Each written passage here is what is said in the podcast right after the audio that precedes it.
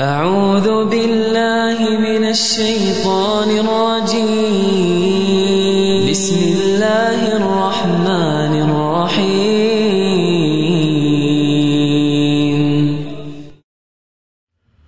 السلام عليكم ورحمة الله وبركاته. بسم الله الرحمن الرحيم. الحمد لله رب العالمين والعاقبة للمتقين ولا عدوان إلا على الظالمين وأشهد أن لا إله إلا الله وحده لا شريك له إله الأولين والآخرين وأشهد أن نبينا محمدا عبده ورسوله المصطفى الأمين اللهم صل وسلم وبارك على عبدك ورسولك محمد وعلى آله وصحبه أجمعين أما بعد Welcome to another episode of our tafsir, page by page, inshallah ta'ala. Today we are on page 47 of the Quran, which is towards the very end of Surah Al Baqarah in the third juz. In the previous episode, Allah subhanahu wa ta'ala mentioned to us a number of verses that extol the virtues of sadaqah and spending in the way of Allah subhanahu wa ta'ala. And Allah Azza wa mentioned a number of the etiquettes of giving as well as a number of parables and examples that Allah Azza wa set forth concerning those people who spend in the path of Allah subhanahu wa ta'ala. And no doubt, as we know, giving sadaqah, spending in the way of Allah Azza wa Jal, sacrificing some of your wealth to please your Lord and Creator, to help the poor and the needy and other people who may require some of that wealth. It is from the greatest acts of worship that a person can perform, not least because it is something which shows your willingness to sacrifice for the sake of your Lord and to submit to His command subhanahu wa ta'ala. And it is also something which helps the community at large. And one of the major uh, objectives of the Sharia, one of the major foundations of the Sharia is built upon brotherhood and upon this communal obligation that we have towards one another, the societal contract that we have with one another, and that is that we help those who are less fortunate, those who are in need, those who require our assistance. In the verses that we're going to cover today, or in some of them at least, Allah subhanahu wa ta'ala will now speak about the opposite of, in many ways, of charity. If charity is something in which you give, you don't expect anything back. As we said before, the best form of charity is the one that is done with the purest of intentions, in which you don't hold any favor over the recipient. You don't uh, follow up your act of charity with any hurtful or harmful words or actions. In many ways, if that is the spirit of giving and helping, then the verse that we're going to begin with today is in many ways the opposite of that. And that is the issue of interest or usury, riba.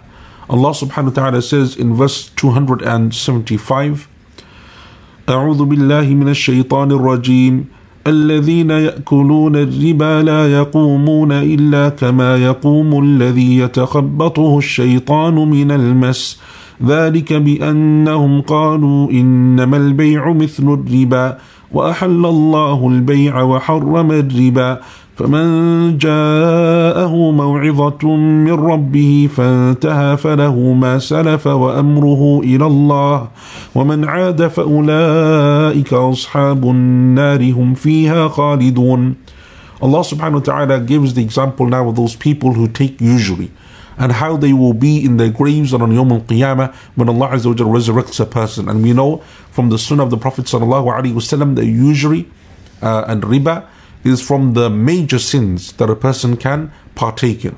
And in some hadith, it is referred to as one of the sab'ul mubiqat, the seven destructive or deadly sins.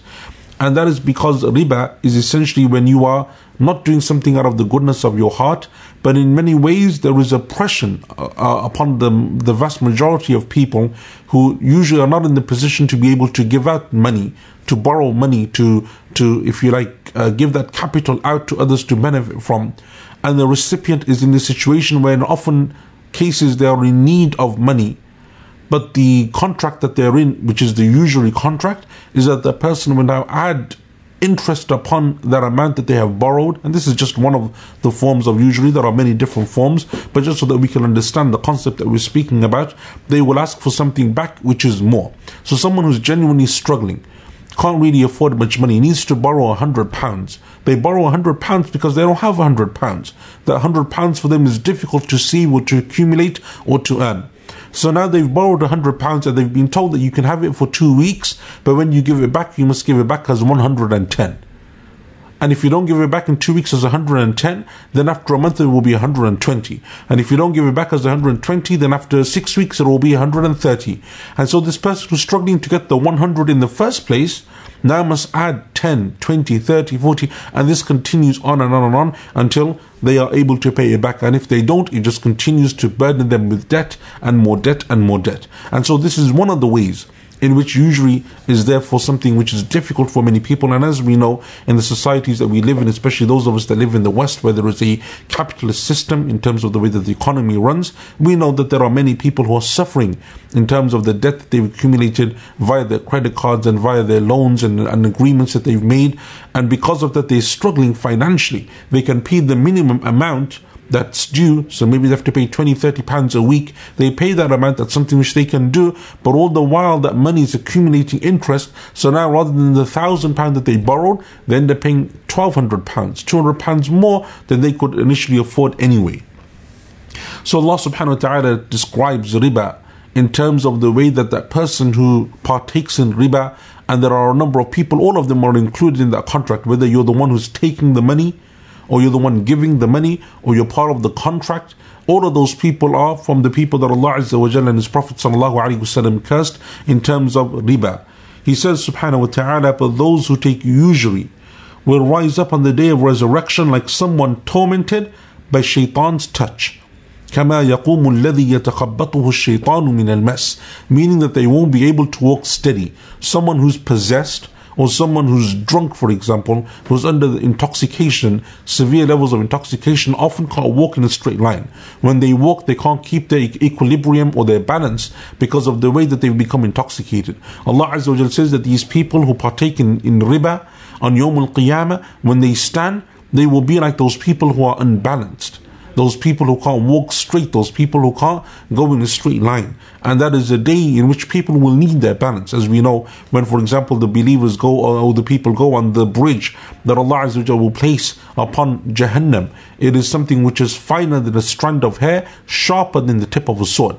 You need your balance on that day.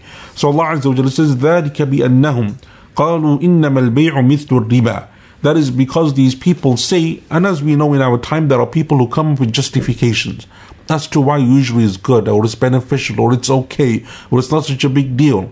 And so this is the reasoning that they give. إِنَّمَا الْبَيْعُ مِثْلُ الرِّبَى Buying and selling, transactions, trade is like riba. It's one and the same thing. You're making money when you buy a product and someone sells the product to you and you buy it from them. And likewise, we're making money from in terms of the usury. The difference between the two is that when it comes to buying and selling products, you're paying for something that you return its value the value that it's that that's given to it. So, for example, if a book is worth ten pound, you pay the ten pound because that's the value of the book. No one says to you it's ten pound, but next week you have to give me another ten pound. In three weeks you have to give me another. 10. You buy the book, it's finished, it's done. But when it comes to usury, you're saying to that person, no, you're going to take from me 10 pound and I want 11 in return, 15 in return, 20 in return. And so it's not the same as buying transactions or, or buying in that way.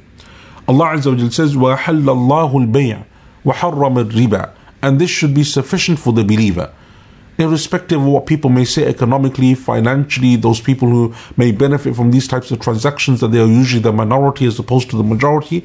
Allah subhanahu wa ta'ala says, it is enough that Allah has allowed trade and forbidden usury. That's enough for the believer. It is something which Allah Azza has made haram. We know that it is from the cursed sins, the major sins in the Quran and the Sunnah of the Prophet. For the believer, that should be enough. And that is why Allah Azza wa then says, فَمَنْ جَاءَهُ مَوْعِظَةٌ مِّن رَبِّهِ فَانْتَهَى فَلَهُ مَا سَلَفَ وَأَمْرُهُ إِلَى اللَّهِ Whosoever, on receiving Allah's warning, stops taking usury, may keep his past gains. Indeed, Allah will be his judge. So if someone has done this before they accepted Islam, or when these verses were revealed in the time of the Prophet ﷺ, they were people who used to engage in this practice before it was made haram, then those people, they can take their profits and keep them. Allah Azza says that was before they knew, before they became Muslim, before they had knowledge. That's a different issue. And that is why the Prophet ﷺ in his farewell Hajj, in one of his famous sermons, he mentioned that indeed every single type of usury contract is now abolished. no more in Islam. And the first such usury contract that I will abolish is the one of my own uncle Al Abbas ibn Abdul Muttalib radiallahu anhu because those Quraysh also used to partake in this is a way of making easy money. If you're someone who has a great deal of wealth or you have a good deal of wealth, it's something where you make money, and that's why people put their money in banks into those types of in, uh, in accounts in which there is usury that is being accumulated. There is interest that is being made on it because it's an easy way of having your money sit there and it's just making money for you. But that is something which Allah Azza wa has forbidden. So if it's done before the reminder of Allah came to you, meaning before you knew, before you accepted Islam, then it's okay. What happens in the past days, in the past, Allah forgives it. وَأَمْرُهُ إِلَى Allah, His affair is with Allah. وَمَنْ عَادَ But whoever goes back and continues to partake in it, فَأُولَٰئِكَ أَصْحَابُ النَّارِ Then those people are the people of the fire, hum فِيهَا خَالِدُونَ They will remain therein. And that is what makes it a major sin. A major sin, according to the majority or some of the scholars of Islam, is any sin in which there is a threat of punishment that has been attached to it. Allah's curse, Allah's anger, Allah's wrath, Allah's punishment, the punishment of the fire, anything, any sin that has an attachment of it to a threat of punishment, that is then considered to be a major sin. Allah Azza may punish anyone for any sin, but if the sin alongside it, you are told Allah curses such people, those are the people of the fire, those are the people that Allah is angry with, and so on and so forth, that turns it now from any type of ordinary sin into what we consider to be a major sin. In the next verse, Allah subhanahu wa ta'ala in 276 tells us one of the reasons as to why uh, riba and usury is something which Allah Azza wa Jal dislikes. Allah subhanahu wa ta'ala says, يمحق الله الربا ويربي الصدقات والله لا يحب كل كفار أثيم Allah subhanahu wa ta'ala says, Indeed Allah blights usury meaning He takes away from it any type of blessing, but blesses charitable deeds with multiple increase. Indeed, Allah does not love the ungrateful sinner. One of the major harms of usury is that Allah subhanahu wa ta'ala, even though this person is taking more wealth and making more money seemingly on the outside, Allah Azza wa is removing any type of blessing from their wealth and from their provision. And that is more important to the believer. The blessing of Allah Azza wa is more important to the believer, even if the amount is small. The blessing of Allah is more important to the believer than the greater amount that is devoid of any blessing. And so, when you earn something which is halal, which is pure, which is good, then Allah subhanahu wa ta'ala places blessing in it. And there is blessing in it that you see and not necessarily blessing in terms of it becomes more in money or wealth or quantity, but blessing in the way that your family benefits from it and that you benefit from it and the inner peace and tranquility that you find as a result of it. As opposed to those people who just take money by hook or by crook, halal, haram, they don't care. They just gather, gather, gather, and they may have more in terms of quantity, but in terms of the inner peace and blessing and, and, and, and, tranquility, in terms of the blessing that they see for themselves, their family, and so on, they will find that that has been removed. Yamhaqullahu riba. Allah says that riba is something which will take away and blight your wealth and take away any type of blessing from it.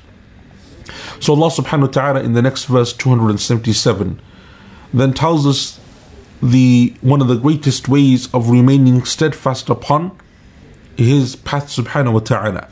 And that is that Allah Azza wa says, إِنَّ الَّذِينَ آمَنُوا وَعَمِلُوا الصَّالِحَاتِ وَأَقَامُوا الصَّلَاةَ وأقاموا الصلاة وآتوا الزكاة لهم أجرهم عند ربهم ولا خوف عليهم ولا هم يحزنون Those who believe and do good deeds, they establish the prayer, they pay the zakah, all of them will have their reward with their Lord, no fear for them, nor will they grieve. One of the greatest ways of staying away from the haram, Allah Azza tells us in this verse. And sometimes in the Quran, you will find that Allah subhanahu wa ta'ala mentions a topic.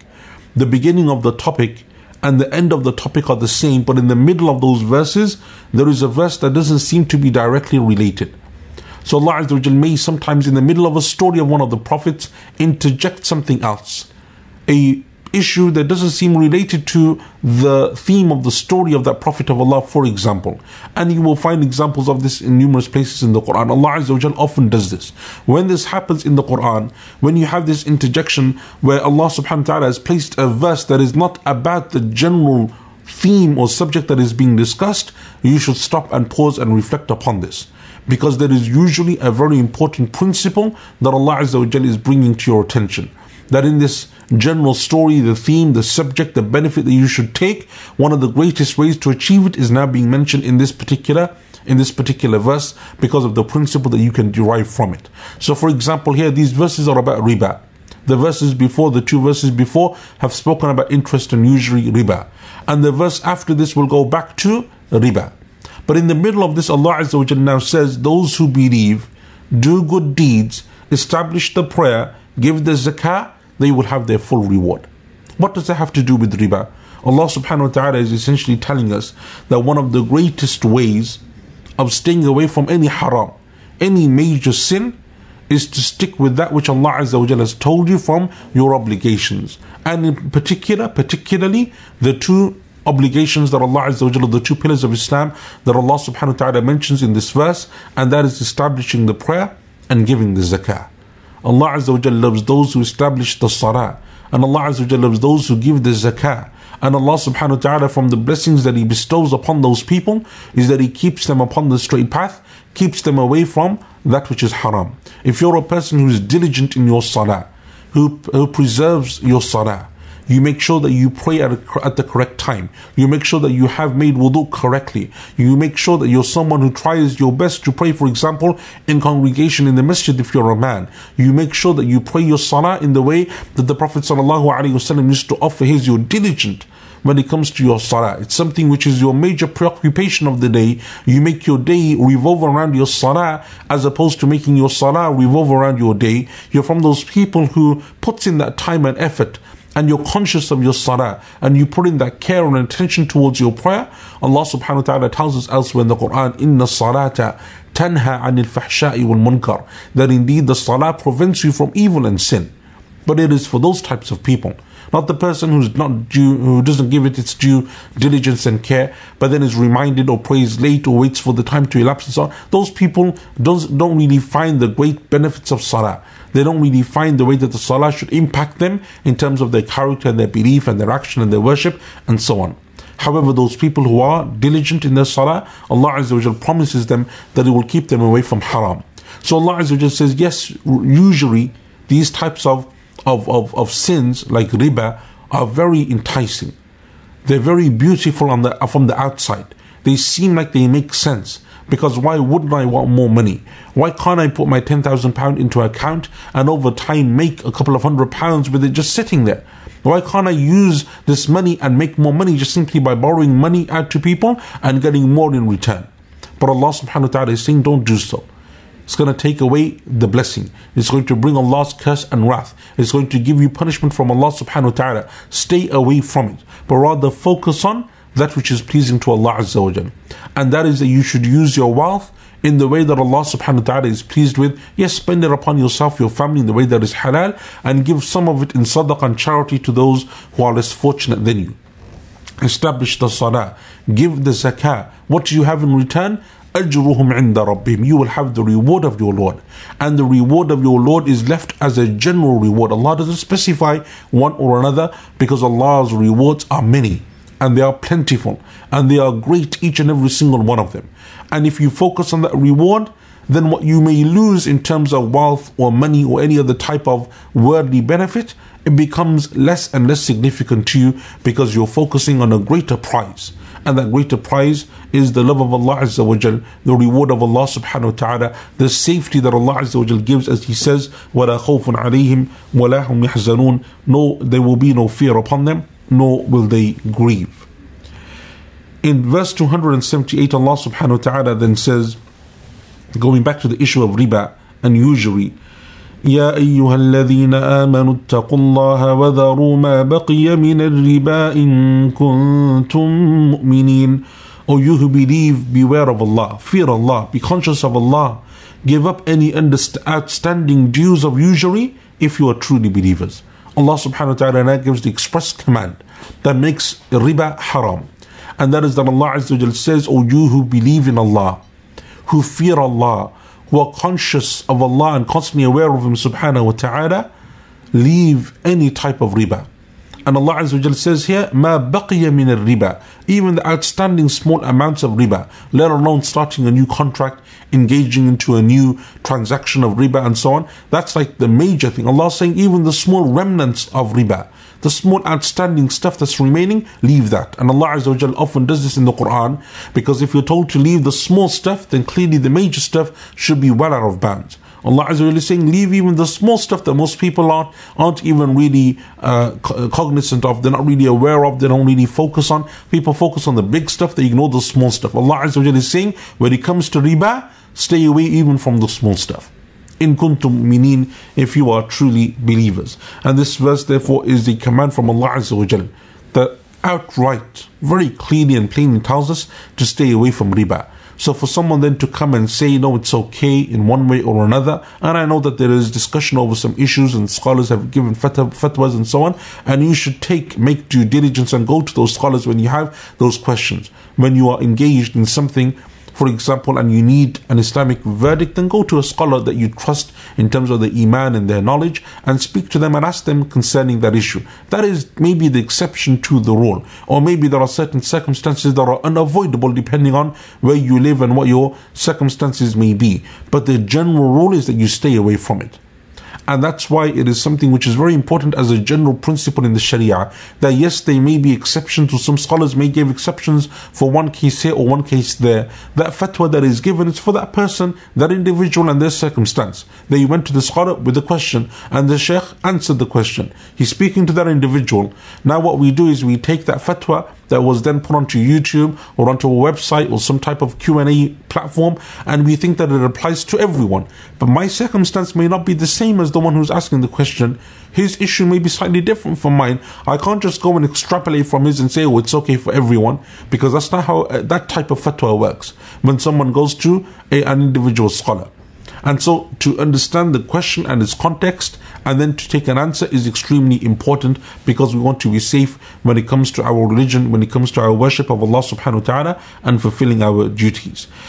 In verse 279, Allah Azza wa Jal then says, فَإِن لَمْ تَفْعَلُوا فَأْذَنُوا بِحَرْبٍ مِّنَ اللَّهِ وَرَسُولِهِ وَإِن تُبْتُمْ فَلَكُمْ رُؤُوسُ أَمْوَالِكُمْ لَا تَظْلِمُونَ وَلَا تُظْلَمُونَ if you do not, meaning stay away from riba, the previous command that Allah Azza wa gave in the last verse, if you do not stay away from it, then be warned of war being waged upon you from Allah and His Messenger sallallahu alaihi wasallam. This is the only sin in the Quran and the Sunnah in which a, in which the one who perpetrates that sin or commits and performs that sin is under the threat of a war being waged upon them by Allah and His Messenger sallallahu alaihi wasallam. Allah declares war upon them. And imagine if Allah was to declare war upon you, then what possible chance of success do you have? How can you possibly defeat Allah subhanahu wa ta'ala? And so this shows to you the gravity of the sin that is usually that is so easy to conduct and become part of. Allah Azza is saying to do it, Allah Azza will wage war upon you. Do you want to be an enemy a combatant, an opponent to Allah and His Prophet sallallahu alaihi wasallam. Or in tubtum, but if you repent and turn to Allah, لَكُمْ رُؤُسُ أَمْوَالِكُمْ Your wealth, your capital is yours. Meaning Allah Azza wa doesn't say to you from the wealth that you earned in a halal way that you have to all give it away in sadaqah, that you can't use it, that you can't benefit from it, that you can't buy stuff and luxuries with it. No. It's halal, use it in a halal way. فَلَكُمْ رُؤُسُ أَمْوَالِكُمْ Use that wealth to invest, use it in business, do whatever you want, but stay away from the few things that Allah has made haram subhanahu wa ta'ala. لَا تَظْلِمُونَ وَلَا تُظْلَمُونَ Use it without suffering loss or causing it to others. Allah doesn't want you to become poor. Allah subhanahu wa ta'ala doesn't want you to become someone who's destitute, doesn't have money, penniless. But at the same time, don't cause harm to others. You wouldn't be, want to be the one that's in that type of debt if the tables were turned. None of us would want to be in that situation where we're every week having to pay more and more and more because we can't even pay off the initial amount, let alone the interest that is accumulated.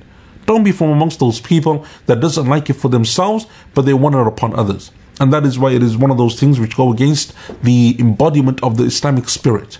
The Islamic spirit is that we love for others what we love for ourselves. I would never want my mum, my dad, my child, my friend to be in that situation, myself to be in that situation. So then why would I want others to be in a similar situation? Don't they have parents? Don't they have children? Don't they have dependents? Don't they have other problems and issues that they're dealing with? Why would I place them in a situation where now they're in even more debt when they couldn't even find the initial amount of money? People don't borrow money, usually speaking, on, on a small level, individual level, because they have the money sitting in the bank and they just want to take it from others. It takes a level of humility and humbleness and a level of shame to go to someone and ask them to help you financially. And so, therefore, beware of these issues. In verse 280, Allah Azza wa says, وَإِن كَانَ ذُو عُسْرَةٍ فَنَظِرَةٌ إِلَى مَيْسَرَةٍ وأن تصدقوا خير لكم إن كنتم تعلمون Allah Azza wa tells us the way that the Muslim should be.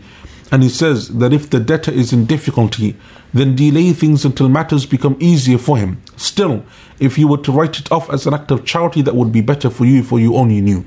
Rather than taking more money, when it comes to debts, I borrowed someone 100 pounds, but I want 110 back. That's not the way it should be. How should it be? That if that person can't even pay the 100 pound, because I'm not asking them for more, you gave, I borrow you 100, you pay me 100 back. We agreed three months. After three months, he comes to me and he says, Look, I just can't pay this. I need more time. It's difficult for me. Here's 30 pounds, that's all I could save. The other 70, I will need more time. This person isn't messing around. They're not a person who's lazy. They're not a person who's trying to just sit at home and live off the, the sadaqah of other people and so on. This person is genuinely trying. But their circumstances are their circumstances. That is the person that we call mu'sir in Islam. Not the person who isn't working or not trying or is just messing around or delaying you for no good reason. Those people, the Prophet ﷺ said that they're sinful and he mentioned their punishments in the Sunnah anyway. We're talking about people who are genuinely in difficulty. Allah Azza wa says that if someone is in that difficulty, difficulty, فَنَظِرَ Give them more time. That is the way that the believer should be. And Allah Azza will forgive a person who did very little good in the dunya, as the Prophet told us, wasallam. But one of the good aspects that he did have in his character is if he borrowed money to someone and that person couldn't pay him off, he would give them more time. And if they still couldn't pay off after a while, he would just say, you know what, it's okay, just take it. Or he would say, just give me half back and I'll let you off the other half. Or something similar. So Allah Azza will forgive him for all of his sins. Because Allah will say that I have more right to that characteristic than he does. That you forgive, that you pardon, that you overlook, that you're gentle with people and that you're good and kind towards them. And that is what Allah Azza says, so give them time. وَأَن تَصَدَّقُوا And if you're even more charitable, then that is better for you. Let them half off.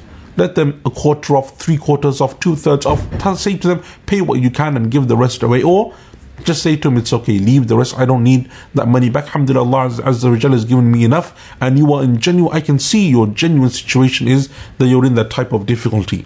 And that is why Allah Azza wa concludes this, uh, we conclude this page with verse 281. And that is the statement of Allah subhanahu wa ta'ala, وَاتَّقُوا يَوْمًا تُرْجَعُونَ فِيهِ إِلَى اللَّهِ ثم توفى كل نفس ما كسبت وهم لا يظلمون Allah Azza wa says, Beware of the day when you will return to your Lord, for every soul will be paid in full for what it has earned, and none will be wronged. This, according to a number of the companions of the Prophet ﷺ and scholars of Islam, was the final verse to be revealed of the Quran. And that is that Allah Azza says here, Fear the day that you will return to Allah. It is easy when you're looking just in the lens of the dunya to want more to be very difficult and harsh with people, to say to them, No, I'm not going to give you more time to repay me, or I want more in return, or whatever it may be. Allah Azza says, Always remember that you will stand before Allah. And if you fear that day and you're conscious of that standing before Allah subhanahu wa ta'ala and that you will be repaid in full in terms of your deeds, whether good or bad, then that will make you stop and pause and think again in terms of what it is that you're going to be doing. And that is why Allah Azza wa mentions this verse here when it comes to the way that we deal with the people and their situations and the difficulties that they may be facing. If you are kind and good towards people, Allah will be good towards you. And if you are difficult with people and harsh with them, then Allah Azza wa may be harsh with you. And Allah subhanahu wa ta'ala is the one who knows best. May Allah Azza wa bless you all and inshallah ta'ala until our next episode. Barakallahu feekum wa sallallahu ala nabiyyina Muhammadin wa ala alihi wa sahbihi ajma'in. Wassalamu alaikum wa rahmatullahi wa barakatuh. بسم الله الرحمن الرحيم